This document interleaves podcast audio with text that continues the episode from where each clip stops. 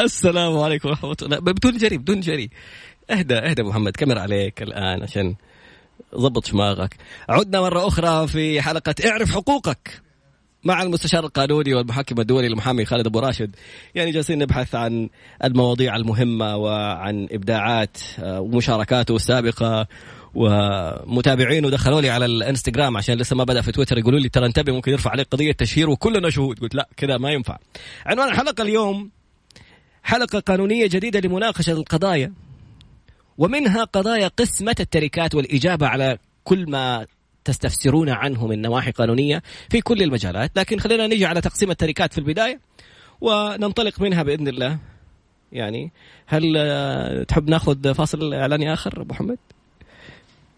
أهلا وسهلا بك يا طراد وبالسادة المستمعين ل Mix FM في آه، مختلف وسائل التواصل وفي الإذاعة أكيد. وفعلا يعني إحنا حنبدأ بقضية التشهير اللي أنت قلت فيها على قضية التشهير وفي شهود لله الحمد.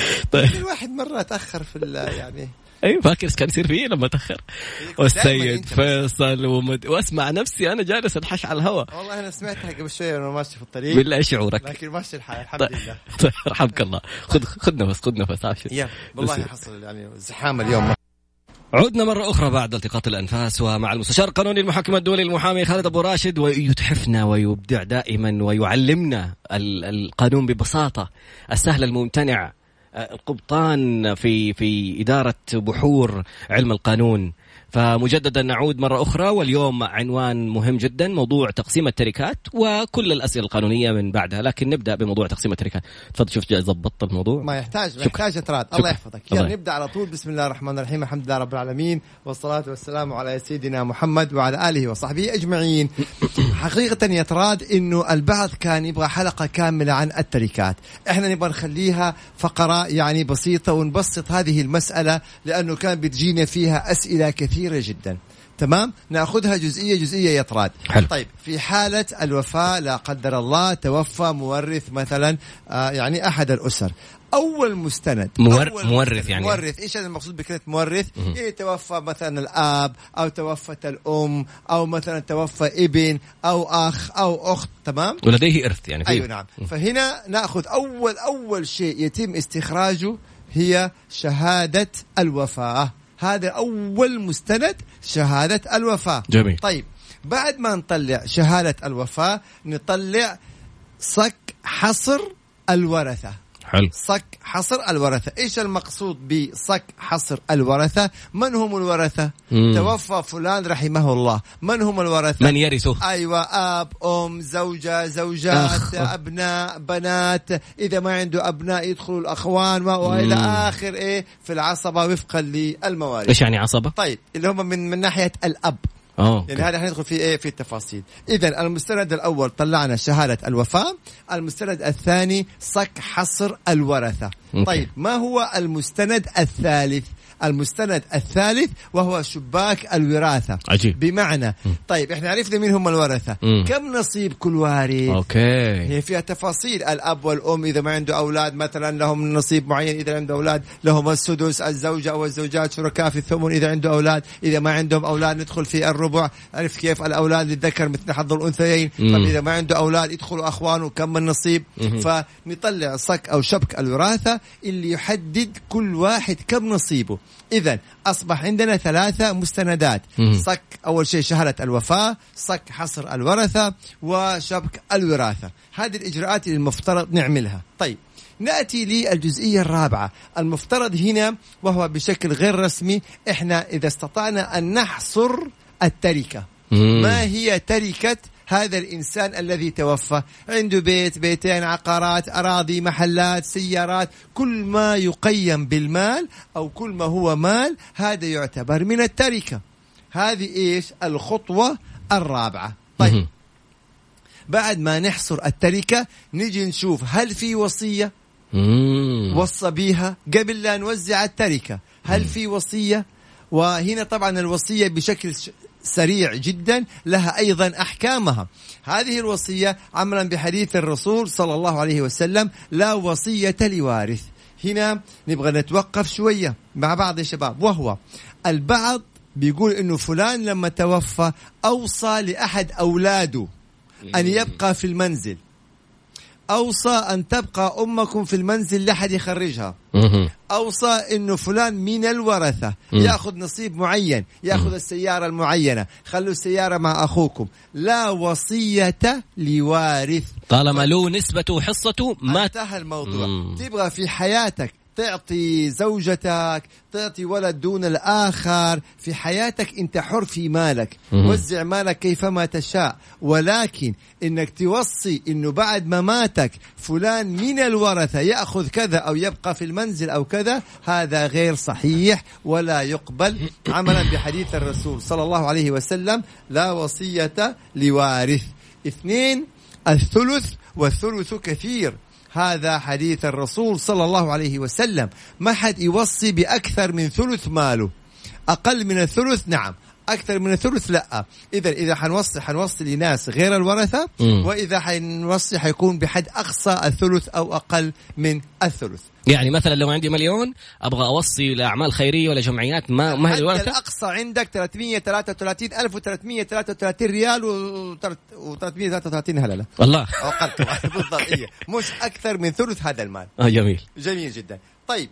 جينا الآن نرجع نعيد بشكل سريع جدا. طلعنا شهادة الوفاة طلعنا صك حصر الورثة طلعنا شبك الوراثة وعملنا جرد لهذه التركة. جينا نشوف وصية ما في وصية في وصية. نوزع التركة؟ لا. عجيب ها أول شيء نشوف هل في ديون على. التركة الديون قبل؟ الوصية. طبعا. الديون طبعا الديون كمان قبل الوصية إنما يعني نكون مطلعين على كل شيء. برافو عليك. فإذا في ديون نطلع أول شيء الدين. من بعد وصية يوصى بها أو, أو دين. دين. هذا في القرآن الكريم.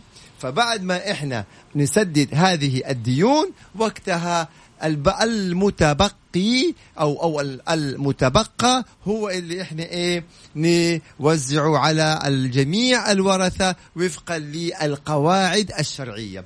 القواعد الشرعية في تقسيم التركة هذا علم المواريث أو علم الفرائض، هذا فيها تفاصيل تفاصيل، طبعا حسب كل آه، حالة أو على حسب كل قضية على حدة لما نأتي لتوزيع التركة المفترض أنه كل إنسان عنده شبكة الوراثة يعرف نصيبه يتم إيه تقسيم التركة بالتس- وفقا للقواعد الشرعية.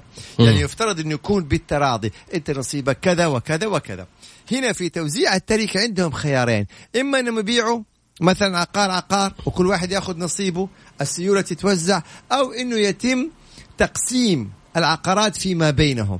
انت خذ الفيلا الفلانية وانت خذ الأرض الفلانية العمارة هذه عند فلان الأرض هذه عند فلان إذا في فروقات بالتراضي. لبعض نتمنى والمفروض انه يكون بالتراضي هذه هي ال آه طبعا هنا الشباب بيقولوا لي لا تنسى صك الولاية إذا في قصار. برافو برافو عليكم شباب اللي بيتابعونا في حساب ال Mix FM. إذا كان في قاصر وهو اللي أقل من 18 سنة فبيكون في ولي عليه أو وصي. طبعا بيطلع في صك الوصاية مثلا تكون الوصاية للأم عشان الأم هي تحافظ على نصيب مثلا إيش؟ القصار. أو إذا صك الوصاية طلع على شخص آخر غير الأم كالعم مثلا أو الجاد أو الأخ أو يعني حسب ظروف كل عائلة على حدة. طيب هنا الآن التقسيم الصحيح للتركة، الأخطاء اللي بتصير ويعني نوضح إنه ما في شيء اسمه والله البنات ما يرثوا. أنا. بقول لكم من واقع اللي بيحصل، مم. ما في شيء اسمه آه لا البنات يأخذوا من السيولة ويتركوا ولكن العقار. ما يأخذوا العقار. مم. هذه في إحدى القضايا أنا سمعتها جو قالوا قالت لي إحنا عندنا يعني في العائلة إنه البنات يأخذوا يعطوهم من نصيبهم من السيولة لكن العقار ما لهم في العقار. دين جديد. صحيح هذا. ثلاثة أحيانا طبعا يجوا يقولوا للبنات أنتم ما لكم علاقة. إحنا الأخوان إحنا. اللي ندير ونشغل وكذا. أنت مالي غير بس يجيك إيه؟ اللي يجيك آخر السنة من إيجار أو من إيراد من هذا القبيل. ما حنعطيك عشان لا تصرف فيها وتضيعيها. بالضبط. بالضبط برافو عليك ترى طبعا هذا أمر مرفوض مرفوض جملة وتفصيلا. هذا الأمر مرفوض ومخالف للشريعة الإسلامية. إذا واحد من الورثة طلب نصيبه فيجب أن يعطى نصيبه. لو صار خلاف وهذا أمر وارد جدا طبعا وأحد الورثة يبغى يوزع أحد الورثة ما يبغى ما صار الخلاف هنا طبعا تقام الدعوة في محكمة الأحوال الشخصية محكمة الأحوال الشخصية تقام نوعين من الدعاوى يا طراد. دعوة قسمة إجبار عقارية ودعوة القسمة المالية. المقصود بقسمة الإجبار العقارية اللي هي طبعا الدعوة تصفية التركات والمقصود بالمالية تصفية الحسابات. المالية كيف؟ أن القاضي يكتب إلى مثلا مؤسسة النقد اللي هي الآن أصبح اسمها البنك المركزي إيش في حسابات؟ في البنوك باسم مثلا فلان أو أسهم أو كذا. فلما يأتي الرد يقوم فضيلة القاضي بإيه؟ بالحكم بتصفية هذه السيولة طبعا لجميع الورثة.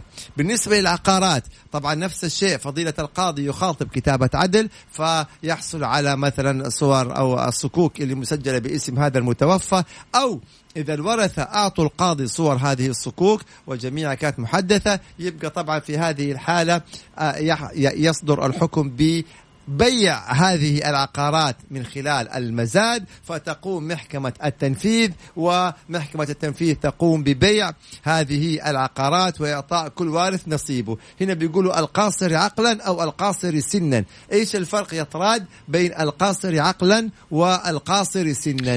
القاصر سنا اللي ما بلغ 18 سنة. 18 سنة. القاصر عقلا إذا كان مجنون ولا مريض نفسي مجنون أو مثلا اللي الكبير في السن اللي عنده مو أي كبير في السن. السن اللي أصيب بالخرف أو, أو فقدان الذاكرة الزهايمر اللي هي الشيخوخة. الكل ما يؤثر على العقل وليس الجسم وليس البدن. وأيضا هنا بيكون يعني اللي عنده أيوه اللي عنده إعاقة حركية ولا إعاقة بصرية مو من حقك تصير وصي عليه. هذا إنسان كامل العقل كامل الأهلية. يعني يعني خلينا نقول يا طراد لو أفترضنا إنه في بني آدم كل شيء فيه سبحان الله تالف إلا عقله.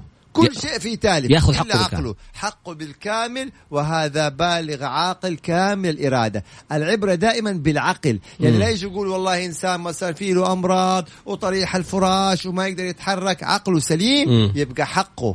إذا عقله هو اللي أصبح يعني مثلا في له نوع من الجنون أو نوع من الخراف أو نوع يعني من الأمراض اللي هي الإنسان إنه ما يستطيع أن يمارس حياته اليومية مثلا عقليا بشكل طبيعي هذا بيكون قاصر عقلا فيعين عليه الولي ويقوم على شؤونه هذا الولي. طب فالمجنون يرث و و وعلى هذا الأساس. طب مين اللي يكون بيتصرف تصرفات سيئة وبرضه يصير عليه وصي ولا يحجروا عليه ولا يسموه؟ أيوه هذاك إحنا حندخل في قضايا الحجر. الحجر بيكون على السفيه. فيه فيتم الحجر عليه أيضا. ولا تؤتوا السفهاء. يا أوكي. سلام عليك. إذا كان هذا الإنسان ينفق أمواله في محرم ويبذرها وبشكل غير صحيح هذا يعتبر سفيه ويتم الحجر عليه ولكن بحكم من المحكمة. لابد أن تقام دعوى حجر فينظر فضيلة القاضي في هذا الأمر. فإذا ثبت لديه أن هذا الإنسان يبذر الأموال وفيما حرم الله عز وجل وفي المعاصي فممكن أنه هو يحجر عليه. وتحصل ترى الناس اللي يروحوا للسحرة واللي في القمار والعياذ بالله وأموالهم كلها بيخسروها من هالقبيل هذا ممكن إنه هو اللي يروح يعني للسحرة يحجروا عليه يعني لا إحنا بيكون بصفة عامة طبعا. لا مش كل واحد إنما يعني بعطيك أمثلة يعني مم. هنا بيقولوا آه والله جاء سؤال حقيقة جميل جدا أيوه هل الورثة يدفعوا الدين؟ إحنا هنا دائما بنقول أليس من حق الورثة ان هم يطالبوا بدين مورثهم يعني إذا افترضنا أنه والدهم توفى وله ديون على الناس من حق الورثة أن هم يقاضوا هؤلاء الناس. يعني مثلا لا قدر الله لا قدر الله أنت مت وأنا مستلف منك فلوس. اللي يعني آه بدي عشان توضح الصورة بس. يعني لو أنت لا أنت لا لا نجيب مثال ثاني. توفى أب. خايف وهذا الأب الله يسامحك يا طلعت وهذا الأب له فلوس عند الناس. okay. وتوفى. إيه؟ أبناء ورثته يحق لهم أن يطالبوا هؤلاء الناس تمام؟ أعطونا إيه؟ فلوس أبونا. والدنا. فلما يحصلوا عليها يوزعوها يعني بينهم وبينهم. والعكس صحيح. مم. فإذا كان في دين على أبوهم. أبوهم مم. فيجب أنهم ما يدفعوه. ليه؟ إحنا لما جينا قلنا في بداية الحلقة لما قلنا أنه إذا في دين في القرآن الكريم من بعد وصية يوصى بها أو دين فهنا هذا الكلام طبعا يعني يلزم الورثة بدفع هذا الدين.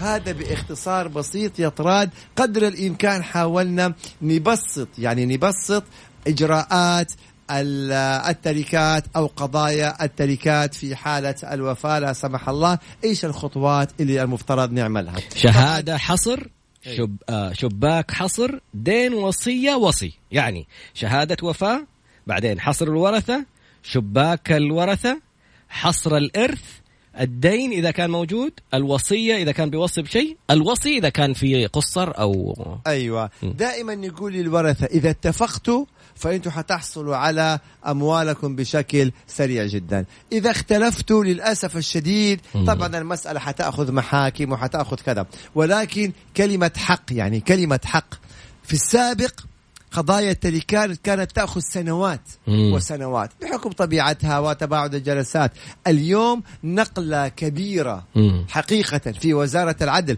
قضايا التركات التركات من جلستين إلى ثلاثة جلسات. واو ما شاء الله البعض حيقول يا أخي أنت بتبالغ. القضية الأولى أو الجلسة الأولى القاضي يطلع فيها على لائحة الدعوة و طبعا آه، يجمع آه، الصكوك خلينا نقول على سبيل المثال الخاصة بالتركة م. الجلسة الثانية يحاول أن يصلح بينهم فإذا اصطلحوا كان بها إذا ما اصطلحوا على طول يحيلها إلى ربما في الجلسة الثالثة على الأكثر يصدر الحكم بتصفية التركة وإحالتها إلى محكمة التنفيذ والبيع بالمزاد، يعني بعد ما كانت القضايا تأخذ سنوات اليوم في قضايا التركات يعني ربما جلستين ثلاثة أربع جلسات في المتوسط ويصدر حكم. فهذه نقلة كبيرة جدا حققتها وزارة العدل. هذه حقيقة يعني. والله قفزات كبيرة. يعني ما هي مجرد هذه النقلة في كل التعاملات الإلكترونية الإفراغات يعني أرقام بدأتها وزارة العدل وابتكرتها وزارة العدل. اكتشفنا في النهاية إحنا صرنا المركز الأول على العالم وإحنا ما إحنا منتبهين. يعني الآن بدأت الايه إذا أوصى أحد الوالدين بهبة مال لأحد الأبناء. شوف هنا سؤال أشكركم عليه. هنا أصبح يعني عندهم لبس بين الوصية وبين الهبة. ما ينفع ابدا. شكرا على هذا السؤال. خلونا ننتبه. لا ما ينفع ابدا أنا أوصي بهبه مم. ما يصير. الوصية لغير في حياتك. مم. في حياتك. هذه أي... كلمتين مختلفتين. متناقضتين. مم. الوص... الهبة في حياتك. مم. الوصية بعد مماتك. أي شيء أبسطها لكم. أي شيء أي شيء بعد الممات أصبح وصية. مم. تبغى تهب في حياتك. أنت حر. ما لك أنت حر فيه. أما إنك تقول بعد مماتي أعطوا البيت لوالدتكم. هي وارثه ما يحق ماتي أعطوا سيارة خلوا خلوا أخوكم عنده سيارته. هذا غير صحيح مم. وغير مقبول. أنت جاوبت على سؤال. على طول. جاوبت على سؤال جميل كان يقول لك الوصية هل ينفع تكون هبة أو وقف؟ هنا مختلفة قلنا الوصية لا الوصية غير والوقف غير والهبة غير. الهبة غير. كل م. شيء له أحكامه. م. الوقف يجب أني أنا أوقف المال. مم. يعني أنا أروح وأقول هذا العقار ابغاه يكون وقف يعني لا يباع أوصي فيه أيوه هذا الوقف يكون يعني إيراده مثلا ممكن للأولاد للذرية ممكن تكون إيراده لمثلا جزء منها للأبناء وجزء للجمعيات الخيرية ممكن إيراده بالكامل يكون للجمعيات الخيرية إنما يجب أن أقرر ذلك مم. طبعا الآن نترك المجال بس برضو ابو محمد يعني الوصيه لما أوقف شيء ما يكون إجمالي الأوقاف أكثر من الثلث. ولا هذا موضوع؟ هذا اجمالا إحنا نتكلم طبعا إحنا نتكلم لا الوقف المفروض في حياتك. آه okay. في حياتك تقول تروح المحكمة وتطلع صك وقف. okay. لأنه بعد كده حيصبح مم. وصية. مم. حيصبح وصية بعد كده. جميل. يفرقوا في الثلث طبعا. الدين سداده من التركة طبعا. طبعا أيوه الدين يتم سداده من قبل من التركة. وعلما هذا السؤال مرة مهم يا طراد طيب إحنا عشرة ورثة. مين يسدد الدين؟ في مثلا دين على الورثة مليون ريال. والورثة عشرة. مم. إخوة وأخوات مين اللي يسدد هذا الدين؟ أول ينخصم الدين من التركة بعدين يتوزع الباقي في دين. من ما دفعوه. وصاحب الدين رفع قضية على الورثة وصدر له حكم على الورثة بمليون ريال. مين اللي يسدد هذا الدين من الورثة؟ بالتضامن. فلان ولا فلان وكيف إذا اختلفوا. هنا فعلا يطلع الصك بتقسيم الدين على الورثة كلا حسب نصيبه وعلى محكمة التنفيذ. واو. القاضي في محكمة التنفيذ ينفذ على كل واحد حسب نصيبه الشرعي من التركة. والله معلومة أول مرة أعرفها بصراحة. نعم. معلومة ثانية لو بالتراضي كانت نسبة البنت مثلا أكثر من الولد. يعني اتفقوا في ذهب. الأولاد قالوا الأخوان قالوا والله أنتم أخواتنا خلاص خذوا الذهب لكم. وطل هذه معلومة ولا سؤال؟ هذا سؤال. يبقى ليش تقول معلومة؟ لأنه بقول بس في عشان أوضح لك كيف. آه. إنه يعني أنت ما فرقت يعني- اطراد بين إيه. المعلومة سؤال. وبين السؤال. شوف ترى تقول لي يعني- معلومة إيه. وبعدين تعطيني سؤال. المعلومة تديني فايدة. السؤال سؤال. okay يعني التأخير اللي في البداية ينفع. لسه بقول لك. جالس أضبطك من أول. يعني هذه اللي عرفته سكت إيوه هذا طبعا. ما تفرق بين معلومة والسؤال. طيب وهي ونأتي هنا نتفق في هذا السؤال okay. إنه آه إذا اتفق الورثة. ب- بالإجماع مم. بالإجماع وليس بالأغلبية إحنا ما إحنا في شركات ما إحنا قرار شركات إذا okay. اتفقوا الورثة بالإجماع إنه فلان يأخذ أكثر فلان يأخذ أقل أن لا يمس المال أن يستثمر المال أن يبقى أحد الورثة في المنزل بالإجماع إذا أحد اعترض فالمعترض يجب أن يأخذ نصيبه بالكامل ليه بتضحك؟ التعليقات. اللي يقول لك واحد واحد واللي يقول جلدك واللي يقول أيوه انتقم صحيح هذا صحيح طيب. هذا صحيح. لا لسه يا شباب لسه حتشوفوا شيء. لسه الحلقة قدام. أيوه. طيب جميل. هيقول لك أبو أحمد ما شاء الله من القيصومة يقول أيوه. يقول هذه هجمة مباغتة. طيب جميع. لازم يكونوا كلهم مجمعين على ال- بالاتفاق على التوزيع. اتفاق بالضبط. شوف هنا في سؤال مهم جدا. إذا الزوج وهب الزوجة منزل وباعته وبعدين صار مشاكل وتبي تخلعه. هل يحق له أن يطالب بالمنزل؟ هنا إحنا دخلنا في الهبة. مم. وفي هل يحق للواهب أن يرجع في هبته؟ طبعا هذه فيها تفاصيل وفيها آراء فقهاء. تمام؟ يقول لك أول شرط عشان ينظر ينظر في مم. مسألة العودة في الهبة أم لا. أول شرط هل تم التصرف في أصل الهبة أم لا؟ هل تم أوكي. التصرف في عين الهبة أم لا إيش يعني في أصل الهبة إيش يعني في عين الهبة يعني لو إنه شخص وهب شخص آخر أرض مم. أعطاه أرض مم. أو أعطاه بيت هل هذا الشخص اللي اللي استلم هذه الهبة تصرف في هذه الهبة باع باعها، البيت باع أجرها. الأرض إذا باع البيت أو باع الأرض انتهى الموضوع من الأساس مم. ما ينفع يقول لا خلاص رجع لي قيمتها خلاص قضي الأمر. أما إذا لا زالت الهبة زي ما هي موجودة العقار البيت السيارة الكذا ذلك الوقت ينظر في مم. مسألة العودة الرجوع في الهبة. لها أحكام. هل واهب الزوج لزوجته أو الأب لولده ولا هي هبة من شخص إلى شخص آخر لا قرابة؟ فيها تفاصيل. بس أهم شيء حتى تنظر في التفاصيل تكون الهبة موجودة. جميل. خلينا في الهبة القادمة. تم التصرف فيها من الأساس لا ينظر في أي تفاصيل. على كده نصيحة قبل الفقره القادمة. أي واحد يجي له هبه يتصرف فيها بسرعة. عشان لا يرجعوا في كلامهم اللي اللي تخاف منه جاب لك هدية بيع يا عمي خذ بفلوسها روح أشتري حاجة تانية. بفلوسي. سريع سريع سريع. والفقرة القادمة بإذن الله الأسئلة على صفر خمسة أربعة ثمانية وثمانين أحداش سبعمية. صفر خمسة أربعة ثمانية وثمانين أحداش سبعمية. هذا رقم الواتساب. أو اكتب خالد أبو راشد في تويتر اكتب طراد باسنبل في آه، إنستغرام. ونراك بعد قليل. استمع واستمتع. انتظر أبو محمد يعني الرد جاي إن شاء الله. عدنا مرة أخرى. أسئلة ما شاء الله متنوعة. أول الأسئلة واحد يقول أهدى لصديقته هدية ويريد أن تعيدها له. بعد الخلاف. شكل تقول إيش قلت أبو محمد؟ يقول أنا أهديت هديتي أهديت صديقتي هدايا مهم. وأبغى أرجع فيها. ما شاء الله. هنا ما شاء الله. السؤال يا أخي الكريم. أيوة. هل يوجد في شريعتنا الإسلامية ما يسمى بصديقة. الله. يعني الله. طبعا إذا كان المقصود بالصداقه اللي هي يعني ال- المعنى المعروف هذا فهذا أمر غير مقبول ومخالف للشريعة الإسلامية. فيعني ننتبه تماما في هذه المسألة. يعني إيش يعني في النهاية؟ يحق لأحد الورثة أن يطالب ببيع البيت ولو تم تقدير حقه واعطائه هنا كلام سليم جدا. يعني إذا جاء أحد الورثة قال يا أخي بيعوا بيت أبويا. مم. أنا أبغى نصيبي. فجو قالوا يا أخي يعني بدل ما تبيع نبيع بيت أبونا أنت كم نصيبك؟ هذا المبلغ. تمام؟ فإذا قبل كان بها. ما قبل في هذه الحالة حيحال الموضوع إجباري إلى القضاء وينظر القضاء في هذا الأمر. طب حنعطيك نصيبك ليش تبغى تبيع البيت؟ ممكن إذا هو رافض ومصر يبقى هنا في هذه الحالة. القاضي يبت في هذه المسألة. أوه والله. نعم القاضي يبت في هذه المسألة. مم. طيب جميل. الآن ما شاء الله مجموعة من الأسئلة. أول سؤال يقول لك هل جدد السومة؟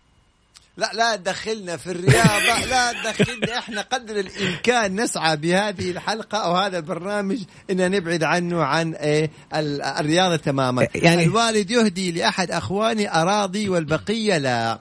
هنا إحنا نفرق قانونا يحق له ذلك. أنا مالي وأنا حر. أعطي فلان من أولادي أعطي فلان أنا حر يعني تمام أمام الله هذا موضوع آخر لأنه أمام الله يجب الإنسان أن يعدل مم. بين زوجاته وأن يعدل بين أبنائه وبناته ولكن في النهاية كناحية قانونية نظامية يبغى يفرغ عقار ينقل ملكية سياله سياره سيالة. يعطي okay. كذا وكذا اذا هذا حق من حقوقه رجاء خذوا حذركم وأنتم تسيقوا طيب, طيب. في ال- في الفقرة القادمة آه مو في الفقرة والله سؤال رسالة جدا جميلة. صارت 2 1 على فكرة بس عشان تحسب. okay أنا موظف في وزارة العدل في المحكمة الجزائية. يعلم الله إني أستفيد من حلقتكم في عملي كثير وأفيد بها غيري. أسأل الله العظيم رب العرش العظيم أن يكتب أجركم وينير حياتكم وأيامكم ويحفظ عيالكم ويبارك لكم في جهودكم وعملكم. أخوكم ماجد من مكه يا والنعم. يعني- ألف يا ماجد. وآمين والله يجزاك كل خير على الدعوة الطيبة. والله يا طراد إنه الكلمة الطيبة والدعوة الطيبة يعني خلينا نقول بتمحي عناء وجهد والله يجزاك كل خير يا هذه- ويحفظ لك يا رب السياله حقتك طيب. يعطيك العافية تمام. إذا كانت الزوجة تحول مبلغ شهري للزوج مقابل مساعدته في بناء منزل ومقابل توصيلها لعملها أوه كمان هذه أوكي هل تستطيع الزوجة مطالبة الزوج بهذه المبالغ بعد الطلاق؟ طبعا هذه هذه تعتبر دعوة مالية وهذه ينظر فيها القضاء. ليش ينظر فيها القضاء؟ هل أنت كنت تحولي له المبالغ على سبيل الهبة؟ مم. وعلى سبيل المساهمة برضاك في المصاريف اليومية الزوجية؟ أو كانت هذه المبالغ قرضا عليه؟ هنا القاضي ينظر. إذا ثبت أنها على سبيل الهبة والمساعدة في المصاريف انتهى الموضوع. أما إذا ثبت أنه هي كانت قرض وأنه الزوج التزم مثلا بأنه يعيد هذه المبالغ يعني مثلا حين ميسرة أو شيء من هذا القبيل فتصبح قرض. إذا هنا السؤال هل التحويلات كانت هبة ومساعدة ولا كانت قرض؟ هذه هنا إيه؟ الجزئية. طيب موضوع- تفضل. موضوع الصكوك اللي ما هي مم. الصكوك القديمة تحتاج إلى إيه؟ إلى تحديث. إذا يفترض أن هم يحدثوا الصكوك هذه القديمة ل- عشان تكون إلكترونية وفقا للأنظمة والإجراءات. هنا بيقول هل تنازل الأم عن نصيبها في المنزل لأبناء دون أبناء؟ هل يمكن ذلك؟ قانونا نعم. أنا مالك عقار وحبيت أن أفرغ هذا العقار بالهبة إلى أحد من أبنائي. إذا خلاص هذا أمر يعني إيش؟ يخص الأم يعني كل إنسان يتصرف في ملكه كيفما يشاء طالما بالطريقة النظامية هل. الهبات تحسب واحدة واحدة واحدة. التوريث مم. لا هذا السؤال ترى انتبه مهم مهم جدا أوكي. يا طراد كيف مم. يعني لو والد وهب أحد الأبناء سيارة أوكي أو وهب أحد الأبناء فيلا. ثم توفى هذا الأب مم. وجو الابناء قالوا هذه الفيلا أنت ما اشتريتها.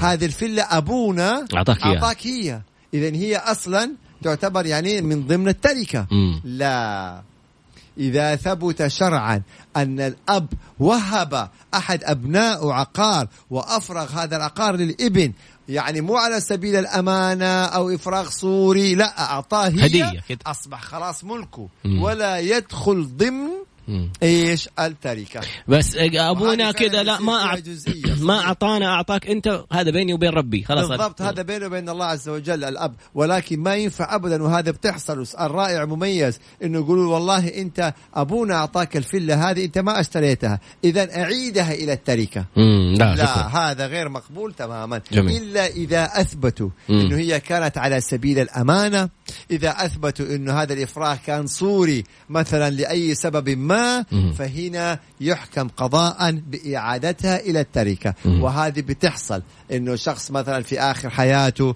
يعني يهب مثلا يعني الزوجة الثانية مثلا عقارات يفرغها أو يفرغ عقاراته لأبناء زوجه دونه عن الآخرين مم. في يكون مريض مرض الموت أو آه. على آخر أيامه أو مثلا يعني بشكل صوري كان هذه طبعا إيه لا يبت فيها إلا القضاء حسب الإثباتات يعني- حسب البينات وحسب وحسب يعني ممكن لا قدر الله إذا الرجل مريض مرض موت وبدأ يهب هبات نعم للهد نعم هذه فيها تفصيلا- آه، تفاصيل قد يبطل فيها أو تبطل فيها تصرفات المريض مرض الموت. والله سؤال جميل. طب استنى محمد. أيوه سجل سجل يا طاط الله هنا بيقول إذا أه إذا أب مثلا وهب ابنه آه شيء من المال وتوفى بدون إثبات.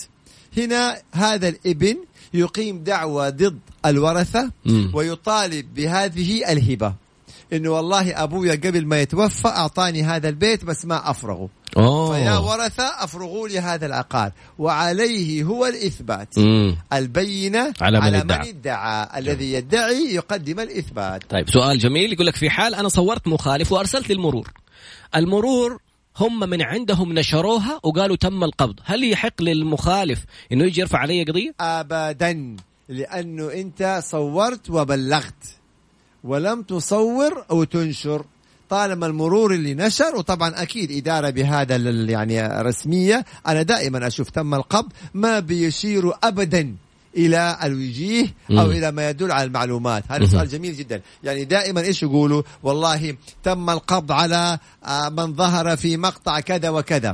لا يجيبوا مثلا صورة وجهه ولا لوحة السيارة مم. يجيبوا السيارة وليس لوحتها وفي النهاية حتى لو جابوا هم الحكومة لا لا لا بس ومع ذلك حقيقة ما بيقوموا بالتشهير أبدا دائما. تشوفوا تم القبض إما أنه يصوروهم من من, من الخلف يعني مش من ناحية مش من. الوجه أو أنه يغطوا الوجيه مثلا يغبشوا على الوجيه بحيث أنه ما بتبان الشخصيات أبدا أبدا. سؤال جدا جميل. لقب العائلة غير لائق وأعاني كثيرا أنا وأبنائي. هل أستطيع تغييره أو حذفه إذا في؟ هنا هو يتقدم إلى الأحوال المدنية ويطلب مثلا يعني تغيير اللقب كاسم الذي قبل أو الذي بعد. وطبعا فيها أوراق وفيها إجراءات. يعني هذه مسألة إجرائية تتعلق بالأحوال المدنية.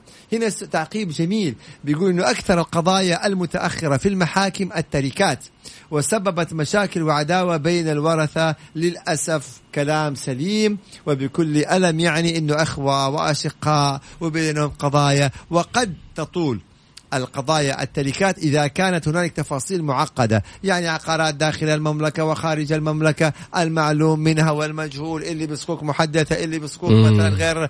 غير محدثة واللي يعني مثلا فيها يعني طبعا إذا كانت المسألة فيها شوية تفاصيل قد تطول القضية مم. هذا ليس في المملكة ولكن في العالم, العالم. كله تظل قضية التركات قضية يعني. ولكن نقلة كبيرة في تسريع التقاضي في التركات وفي غير التركات هذه حق- حقائق. أسمع الألقاب الجميلة هذه. أيوه أستاذ أي تفضل. أسعد الله مساءكم بكل خير يا نجمي المحاماة والاستشارات. أنت عشان محاماة ولا استشارات. هذه بداية طيبة. طيب، بس لا. بداية قوية كمل. البقية يمكن ما تعجبك. لا. تكرما أنا اشتريت سيارة آه سيارة بمبلغ وقدره وأعطيتها أخي يشتغل على أولاده. فالآن يقول ما لك شيء عندي. كيف أرجع حقي علما بأنه ليس بيني وبينه أوراق.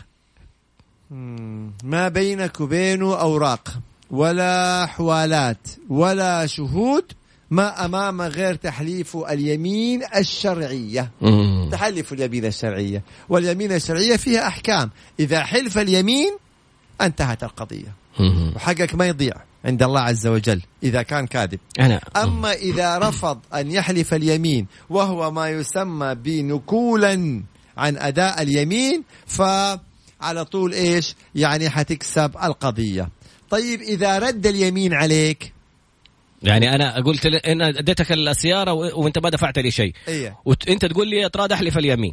لا ها. أنت الآن رفعت قضية علي أنا. أوكي. قلت له يا شيخ أنا أعطيت خالد أبو راشد السيارة طيب. وما عندي إثبات. مهم. هذه سيارتي. مهم. خلي خالد أبو راشد يحلف إني أنا ما أعطيته هذه السيارة. حلو.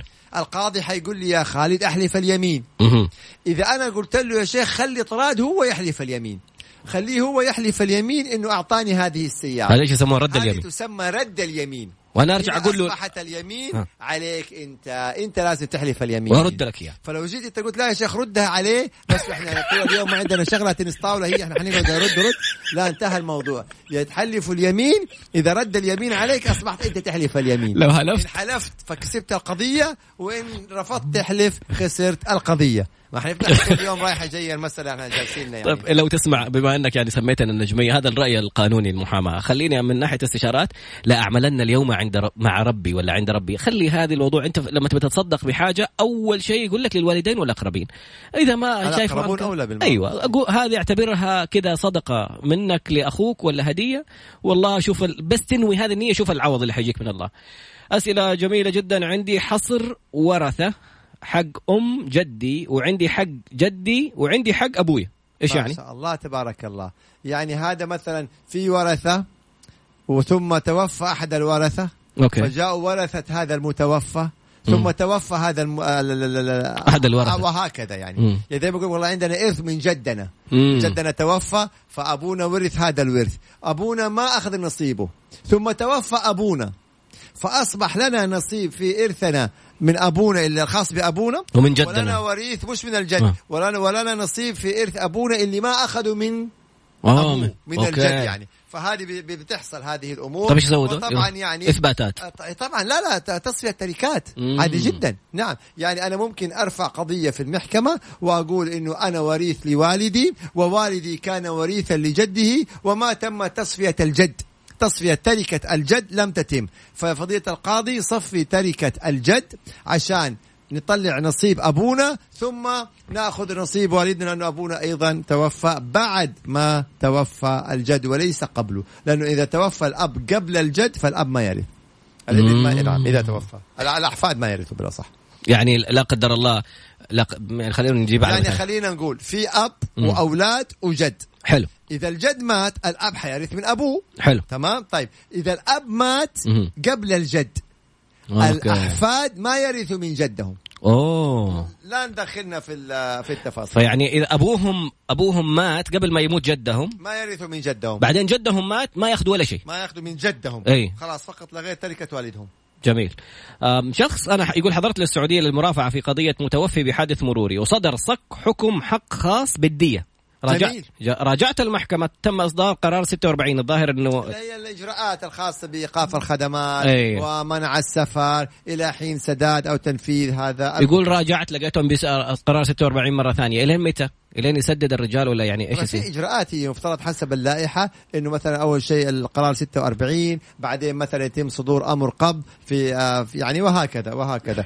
فضيلة القاضي ممكن إنه هو في هذه الحالة أيضا إنه يكتب إلى مؤسسة النقد يشوف إذا في أموال فيخصم هذا المبلغ إذا موجودة. يكتب فضيلة قاضي التنفيذ إلى آه، كتابة عدل. إذا في عقارات يحق لقاضي التنفيذ أن يبيع هذه العقارات ويسدد الدين بقدر الدين. مم. طبعا قاضي التنفيذ لديه كل الصلاحيات في تنفيذ الحكم. جميل. ينفذ يعني ينفذ. فقرتنا الأخيرة في الفقرة القادمة 054 88 11 700 والله ماني أعرف أمسك نفسي من الرسائل اللي بتوصل على السيالة.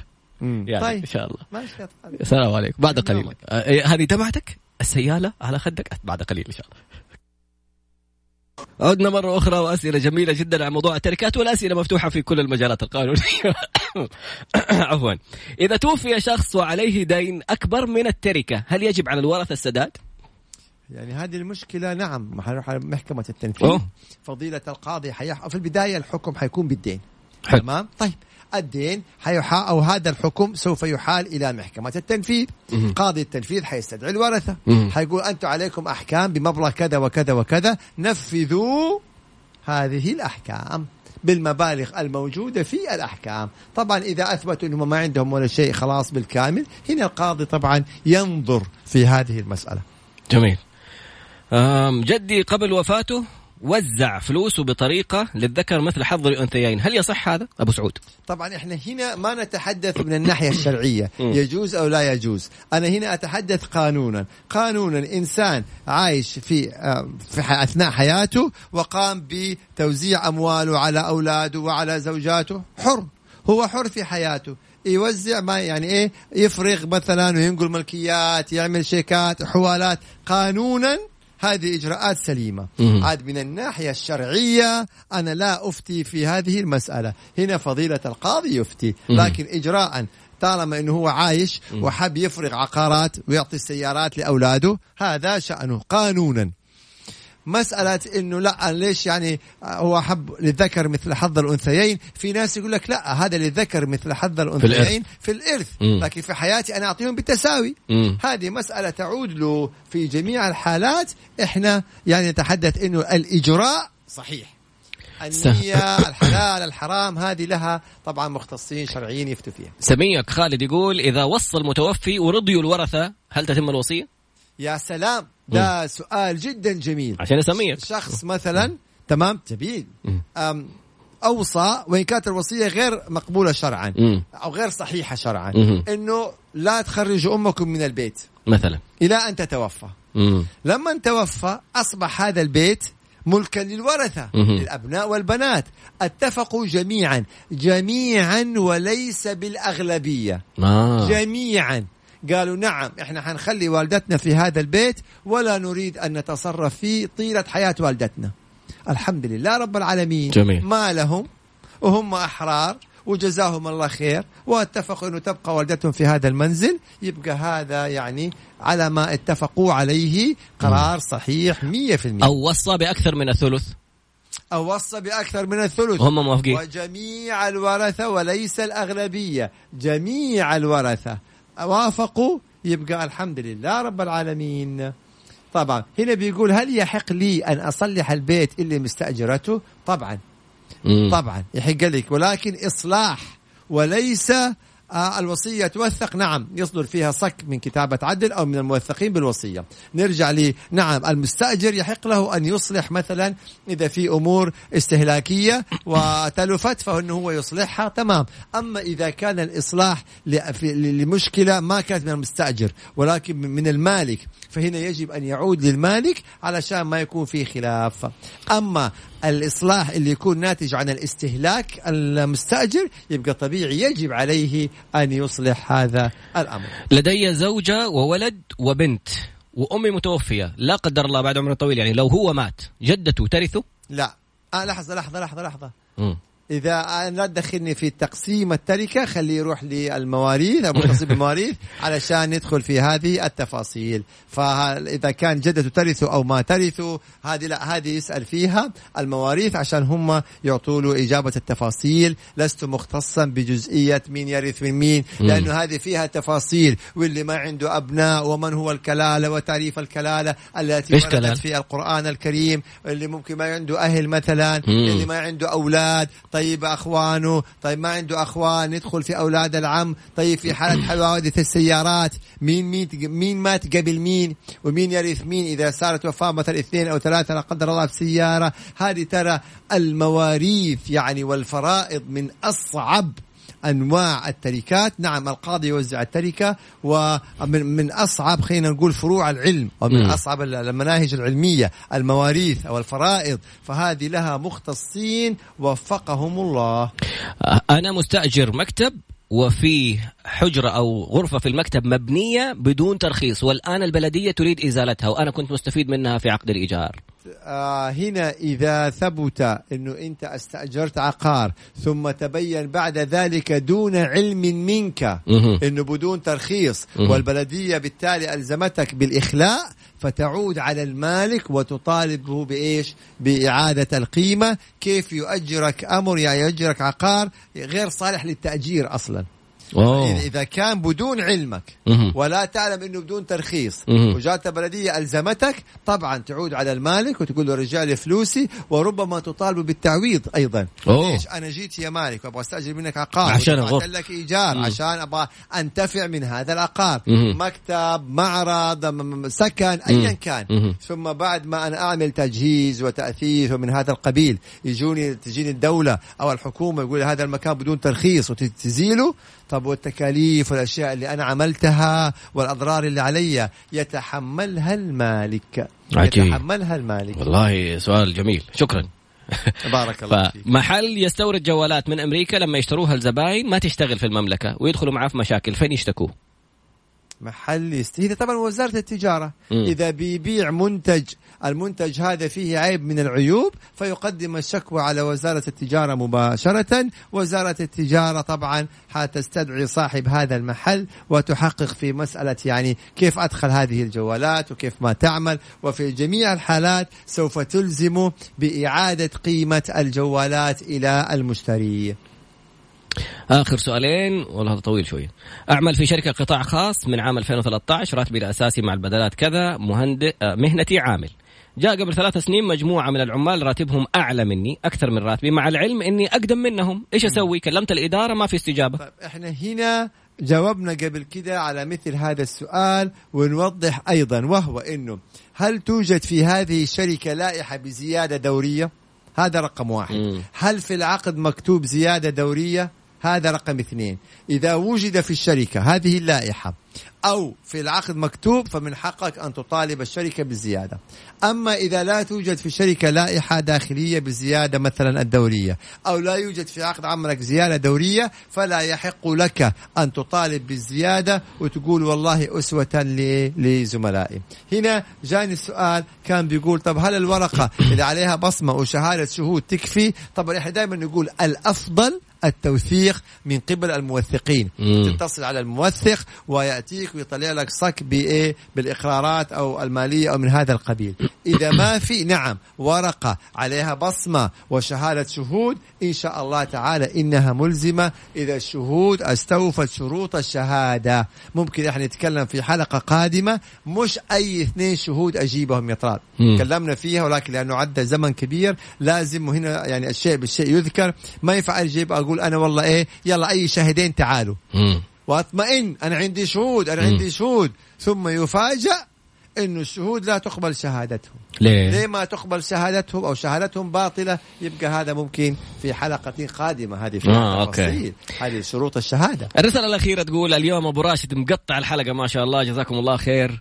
ف يعني شكرا أبو محمد. باقي نص دقيقة على نهاية البرنامج. آخر كمان سؤال وصل جديد. للتصحيح وزارة التجارة لا تلزم برد مبلغ إذا في عيب بالمنتج تحرر محضر وتوجه المتضرر للجوء إلى المحكمة المختصة. جميل. طيب جميل. معلومة جميلة. آه، في نهاية الحلقة يعني عادة كنت أطلع للأسابيع اللي فاتت أطلع مع أبو محمد بس بما إني منتصر اليوم 2-1 فكل واحد يروح بسيالة. شكلها طبعا إيه كالعادة كل- كل يوم. على كل- عازمك على الغداء. لا لا. ولا أنت اليوم يعني ال- اليوم الشيخ فيصل. فخلاص يعني لا كمان حيعزمنا اثنين واحد انتهت خلاص. سبحانك اللهم وبحمدك أشهد أن لا إله إلا أنت أستغفرك وأتوب إليك. كل واحد يروح بسيالته. السلام عليكم. طيب يا طلال